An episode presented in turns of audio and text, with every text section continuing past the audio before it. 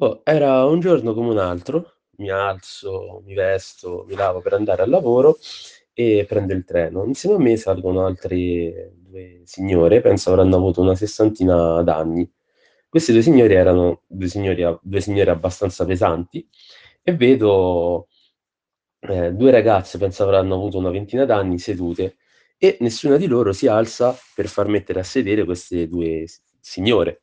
Ora, non è che è dovuto, però comunque se io vedo una persona anziana, la prima cosa che faccio è chiederle se si vuole mettere seduta.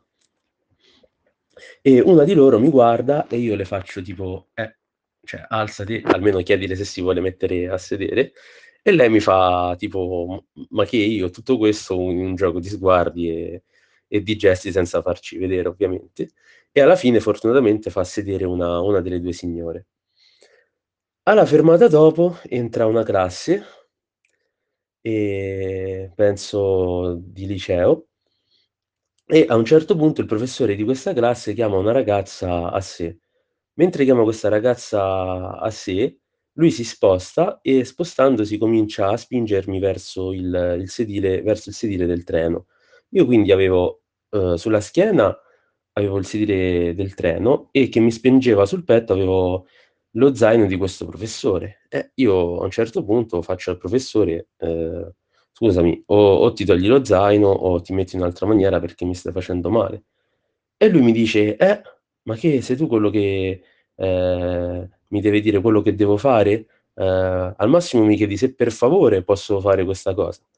E io gli dico: "No, non ti sto chiedendo un favore perché tu mi stai facendo male e quindi non è un favore, ma è solamente un mio diritto stare bene e non provare dolore mentre prendo il treno." Questo professore continua, insiste a rispondermi in malo modo, dirmi: "Eh, no, no, non sei tu quello che devi dirmi che cosa devo fare, che cosa non devo fare", così colà. A un certo punto io mi altero e gli faccio: "Va bene, non c'è bisogno di litigare per 'sta stronzata, però se vuoi litigare litighiamo allora."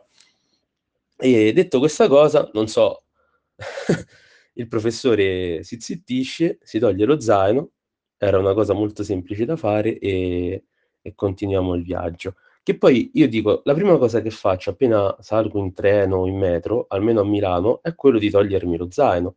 Lo ripetono anche è anche la prima cosa che tu senti quando sali in metro: "Toglietevi lo zaino", perché si occupa uno spazio inutile e puoi anche dar fastidio non puoi, ma dai fastidio anche alla gente che sta intorno, visto che siamo sempre tutti molto stretti. Quindi non so, ehm, un bel professore insomma.